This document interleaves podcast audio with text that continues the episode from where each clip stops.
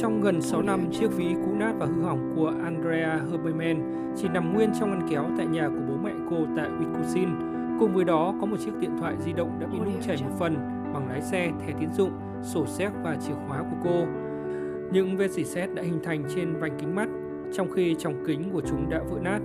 Những vật dụng hàng ngày đó là những gì còn sót lại của một cô gái trẻ đã kết thúc cuộc đời khi một chiếc máy bay chở khách bị cướp tấn công tòa tháp phía bắc của Trung tâm Thương mại Thế giới vào ngày 11 tháng 9 năm 2001.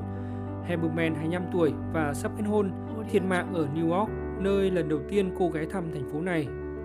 Đồ đạc của Haberman vẫn còn mùi của Ground Zero, nơi mà hai tòa tháp đôi của Trung tâm Thương mại Thế giới bị phá sập, hầu hết gợi lên nỗi buồn cho gia đình Haberman. Để xoa dịu nỗi đau, họ đã tặng các hiện vật cho bảo tàng và đài tưởng niệm 11 tháng 9.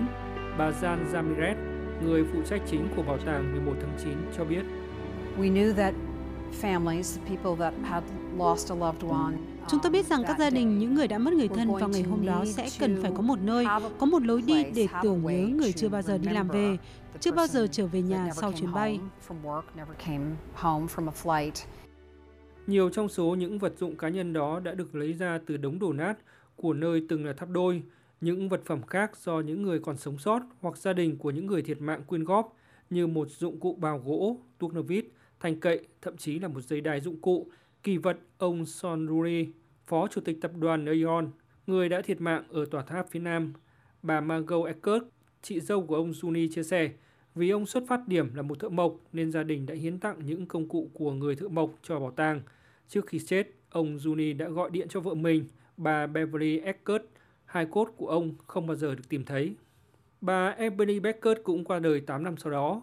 Trước khi chết, bà đã để riêng những món đồ bà hy vọng sẽ giúp kể câu chuyện của chồng mình. Đó là câu chuyện của một người thợ mộc, một người thợ khéo tay và tình nguyện viên tổ chức môi trường sống cho nhân loại. Bà Macro Eckert nói. So we have a gravesite for her. We don't have a gravesite Chúng tôi có một khu mộ cho cô ấy, nhưng đã không có một ngôi mộ cho Son Rooney. Những hiện vật trở nên rất quan trọng và hiện vật là sự thật đại diện cho ai đó đã từng sống. Chúng là những sự thật mà bạn có thể chạm vào. Còn đối với gia đình Robertson, câu chuyện được kể về tình yêu đối với môn bóng mềm. Họ kể lại cú đánh đầu tiên của anh khi chơi cho câu lạc bộ tổ chức tín thác quốc tế. Để giúp tận hưởng khoảng khắc này, các đồng đội của anh đã viết nguệch ngoạc những lời chúc mừng lên trên quả bóng và chào nó cho anh. Trong số những cái tên trên bóng có Pedro Francisco Chiro, Ruben Escullen, những người đã chết cùng Robert Chin vào ngày định mệnh 11 tháng 9.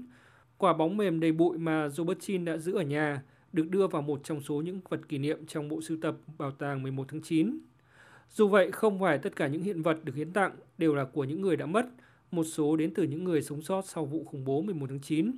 Linda Jason Lopez đã tặng đôi giày cao gót bằng da dính máu của mình để đại diện cho ý chí sống sót của cô trong một ngày mà cô đã chạy hết sức để giành lại cuộc sống. Khi xuống cầu thang từ tầng 97 của tháp Nam, Lopez đã bị trượt giày cao gót và phải đi qua những mảnh vỡ bằng đôi chân trần. Tại một nơi nào đó trên đường đến bến tàu sông Houston, cô đã sò chân vào đôi giày của mình, làm vấy máu lên lớp da từ bàn chân đã bị cắt và phồng rộp. Những hiện vật này chỉ là một phần nhỏ trong bộ sưu tập hiện vật của bảo tàng được trưng bày vì có quá nhiều hiện vật để trưng bày cùng một lúc.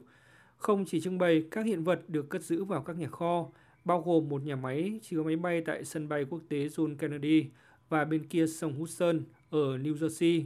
Hàng ngày những chiếc hộp chứa đầy bi kịch và tưởng nhớ được xếp chồng lên nhau trên các hàng kệ dài.